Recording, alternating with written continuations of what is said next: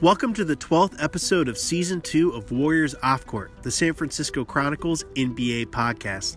I'm your host, Warriors beat writer Connor Letourneau, and today I'm joined by sports columnist Ann Killion to discuss DeMarcus Cousins' Warriors debut. We'll be right back.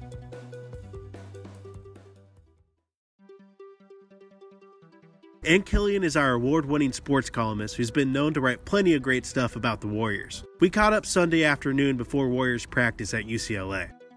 And thanks for joining me uh, on the pod this week. I appreciate it. Here we are, just to kind of set the scene a little bit. Where we're in the Courtyard Marriott across the street from Staples Center, getting ready to go over to practice at your alma mater, UCLA. Is it is it kind of nice to be able to see the old campus while doing work?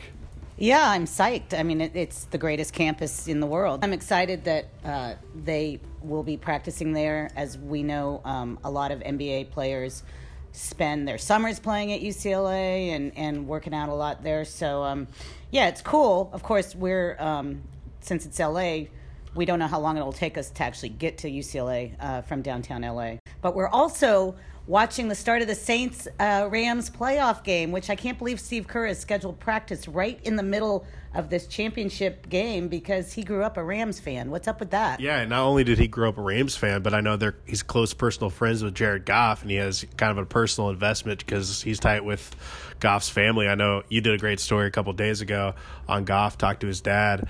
Um, it actually worked out perfectly timing wise, scheduling wise, because you were planning to come down to LA a few weeks ago before we even knew that DeMarcus was going to be making his return against the Clippers. And then obviously the news comes out that he's going to be debuting against the Clippers and you were already planning to come. So that worked out great. What, what were your biggest takeaways from his debut? Obviously, I, I think a lot of people have been quick to make grand proclamations myself included, uh, about how they they could be unstoppable with Demarcus. What what was your big takeaway? Well, having covered um, a lot of Olympic USA basketball teams, um, including the one that KD, Draymond, Clay, and Boogie were all on together in 2016, um, it kind of looked that way at the start. It looked like an all-star team or a or a dream team. Um, I, I think it's fun. Um, I think it's fresh. You know, Demarcus said it felt like Christmas Day for him. And I got to be honest, it felt that way a little bit for all of us in the media because as great as this team is to cover, and obviously you spend 24 7 with them, whereas I, you know, float in and out. But but we've been covering them for a long time now, and they're a great team to cover. Really talented players, really interesting guys to talk to but it's exciting to have a new storyline and a fresh face and a really smart guy, another really articulate, interesting, um, thoughtful, unexpectedly. Um, uh, kind of, you know, belies his reputation as being a difficult person, at least, you know, in these early days of going. I think Demarcus has been um, really interesting to deal with. And it's just kind of fun to have this new storyline, you know, yeah. because um, the storylines in past January and Februarys were uh, okay, how are we going to get to the end of the season? And I think this not only presents a new face, but a new puzzle for the team, like an intellectual puzzle and, a, and an athletic puzzle of how to fit him in. I think um, it's a new personality, it's new chemistry, and it's also, I think, um, these guys like him and they also i think it it reminds them of how lucky they are to do what they do for a living which i think they all know that anyway but it's always a good reminder when you see someone who who you know almost had his career taken away because of an awful injury and how grateful he is to be back on the basketball court. Didn't the other night kind of feel like a season opener again? Like it felt it had that vibe of you know everything's exciting there's so much optimism.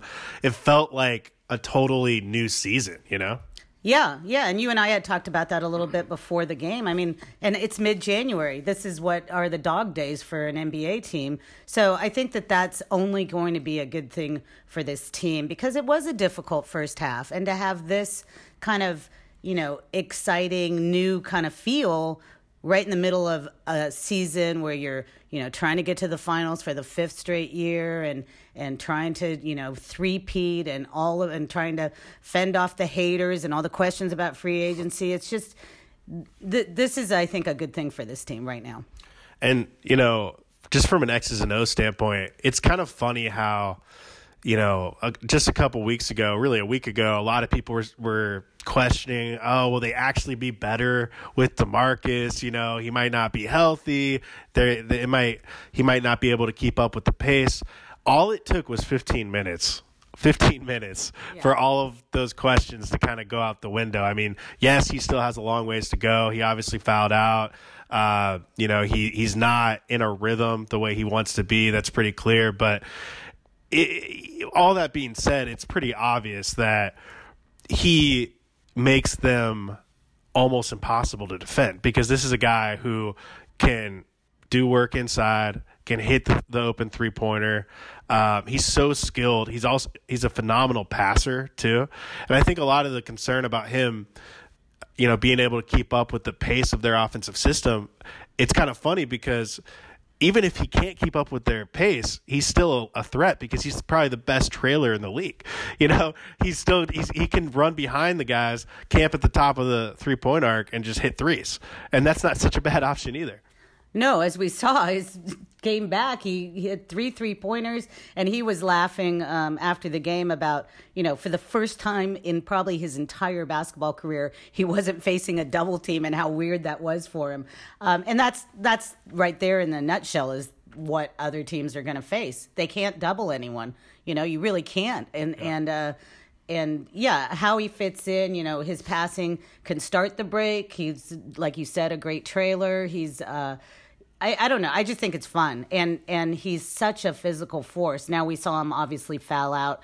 A lot of those fouls seem to be um, conditioning fouls, you know. And and he was kind of joking about the new the new uh, NBA and and um, how you can't you know do as much as maybe you have been able to in the past.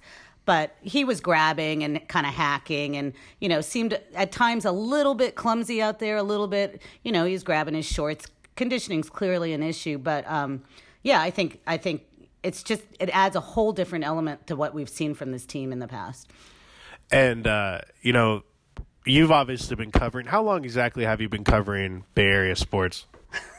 I'm not not trying to age you or anything. I'm just uh... a hell of a long time um, since the early '90s. Okay, yeah.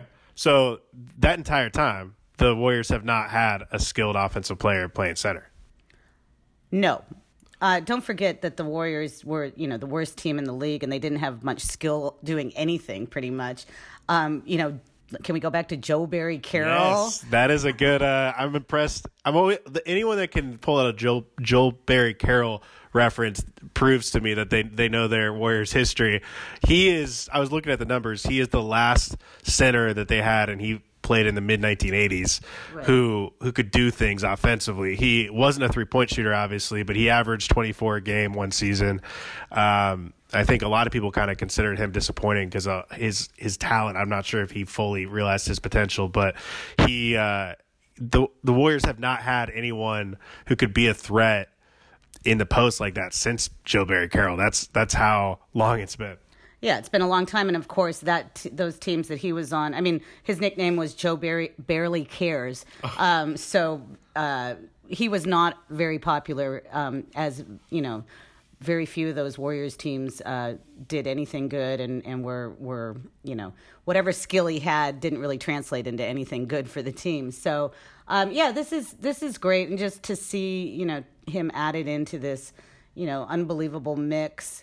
Um, and I, I, like the chem- I like the chemistry off the floor already. Um, I mean, you're witness to it way more than I am, but it just seems like they're having fun. Um, he's a funny guy. He's, um, you know, obviously, while he was sitting on the bench watching this team for all those um, months, he got a real sense of what it's like to be this team in the spotlight in the fishbowl.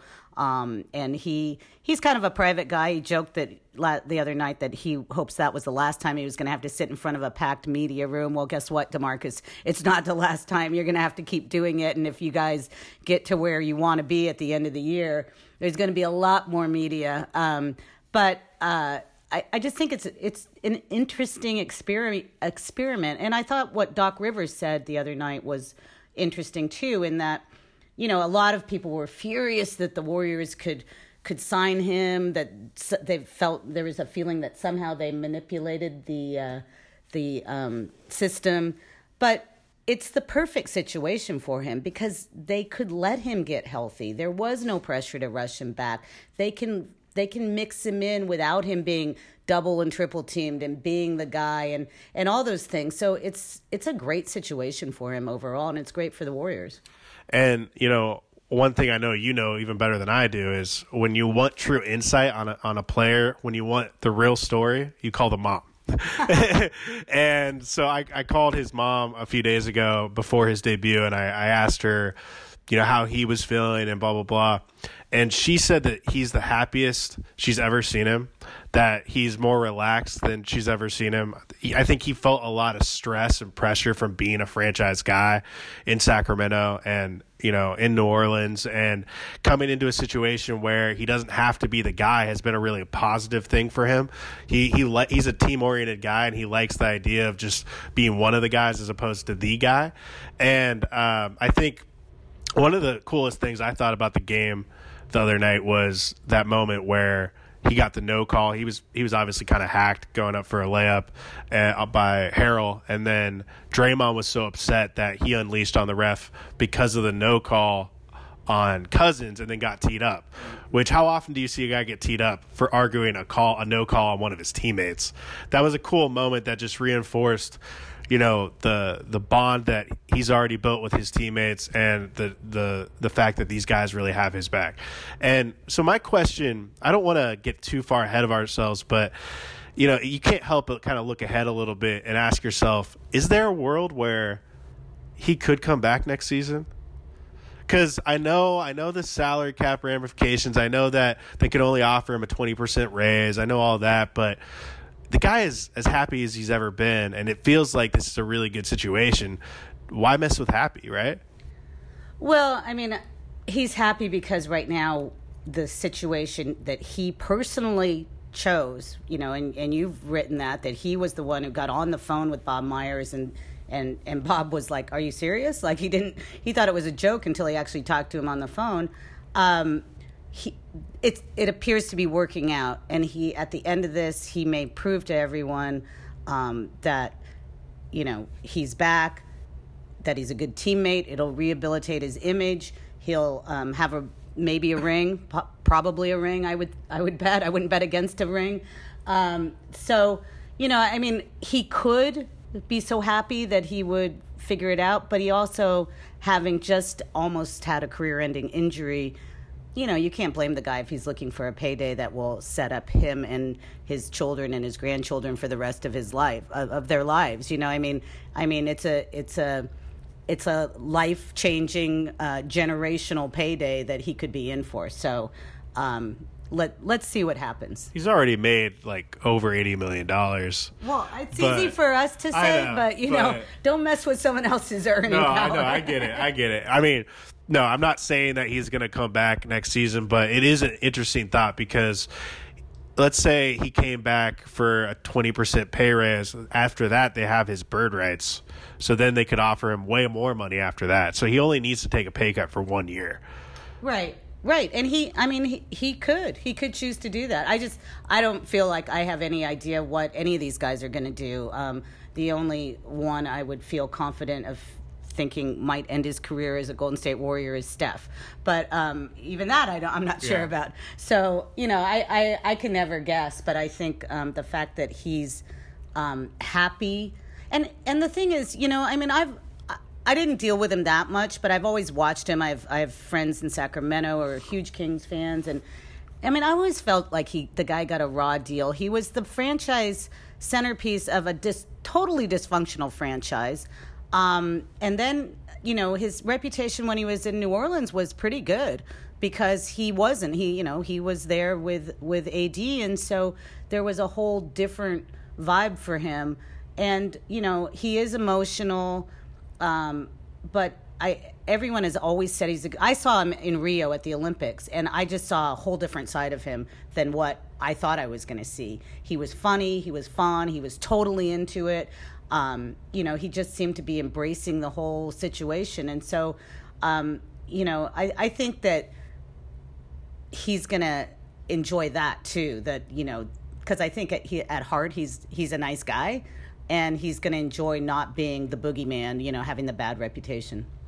That being said, you know, he he was still Demarcus in his first game back, and that every every foul that was called on him, he went straight at the ref and was was pretty upset. Um, I did notice him pull aside the ref a couple times and huddle, team huddles and stuff, uh, and and kind of make his case, which I thought was a sign of maturity um, to to have a to have a diplomatic conversation with the ref as opposed to only yelling at them right after the play.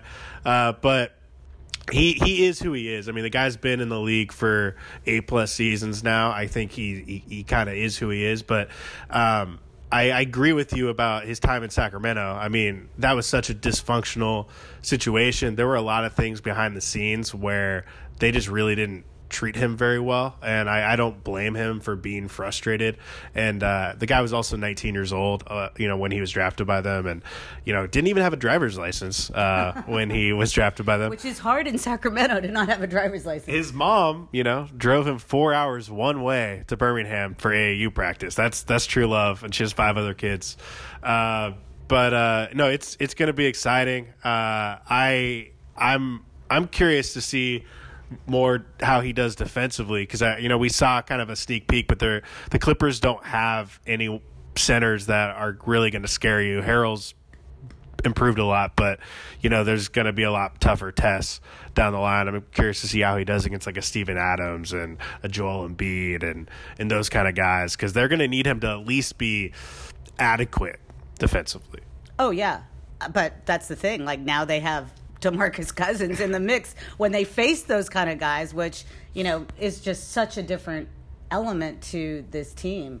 So yeah, I mean, I, and I think when you you asked Steve a little bit about this um, the other night, I think it's it's really good that they're gonna go on the road um, for a while. They're gonna face some tough opponents, and they're gonna really all be together all the time. So they're really gonna learn a lot about um, you know, ha- I mean, I think in the next two weeks, these these puzzle pieces are going to fit together um, a lot more. And by the time he comes back and they ma- makes his debut at Oracle, I think uh, it'll it, it'll look smooth. And I, I mean, I, I, think it's going to look pretty pretty um, daunting to the opponents. Can you imagine a world where they don't win the title this year? Um. Well, I mean, yeah, because I've seen how erratic they've played a lot this first half of the season. But at the same time, um, it does feel like a little bit of a different switch, gear shift right now um, with him, with Boogie coming. And I mean, I know that it's, I don't know why this is like a new thing. Everyone's saying, do you take the Warriors or you take the field? And a lot of people are taking the field. I would still take the Warriors. Um, I just think there's too much talent. I think they're driven. I think they know how to perform when it counts. Um, which is one of the reasons I thought the Christmas Day game was so weird because it's very rare that we've seen them fall apart like that in a in a big national game. But uh, but it's still you know it was Christmas it was it was a regular season game. So I think that I think we're going to see. Um, yeah, I I think at the end they're going to be the the champions again. Yeah, no, I it's hard to imagine. I mean, I feel like if, even if a lot of things went wrong, I mean, when they didn't win the title uh, to, against the Cavs a couple years ago, everything had to go wrong. And I feel like if if uh, they didn't win the title again this year, it would it would have to be like that even to another level where like just a cavalcade of injuries and everything both boogie and demarcus together. getting suspended for yeah, games yeah, yeah i mean it would have to be a situation like that I don't I don't see that happening, but you never know with injuries. I mean, that's the thing. Like, yeah. Um, but but if but if they just stay the path, I, I do think that you know they're the prohibitive favorite. Well, Ann, I, I really appreciate you joining me. It's great having you down here. That was Ann Killion, one of the Chronicle sports columnists. I want to thank Ann for coming on. Thanks also to Keegan Kaufman for editing this episode, and thank you for listening. Warriors Off Court is part of the San Francisco Chronicle podcast network. Audrey Cooper is the editor in chief. If you like this show, we'd love it if you'd subscribe to it wherever you get your podcasts. And if you've got a minute to give us a quick review, that helps us build our audience so we can keep growing. Follow me on Twitter at con underscore chron and email me at cletourneau at sfchronicle.com. Support Warriors Off Court and a lot of great journalism with a subscription to the San Francisco Chronicle. There are print and digital editions. Find out more at sfchronicle.com slash subscribe.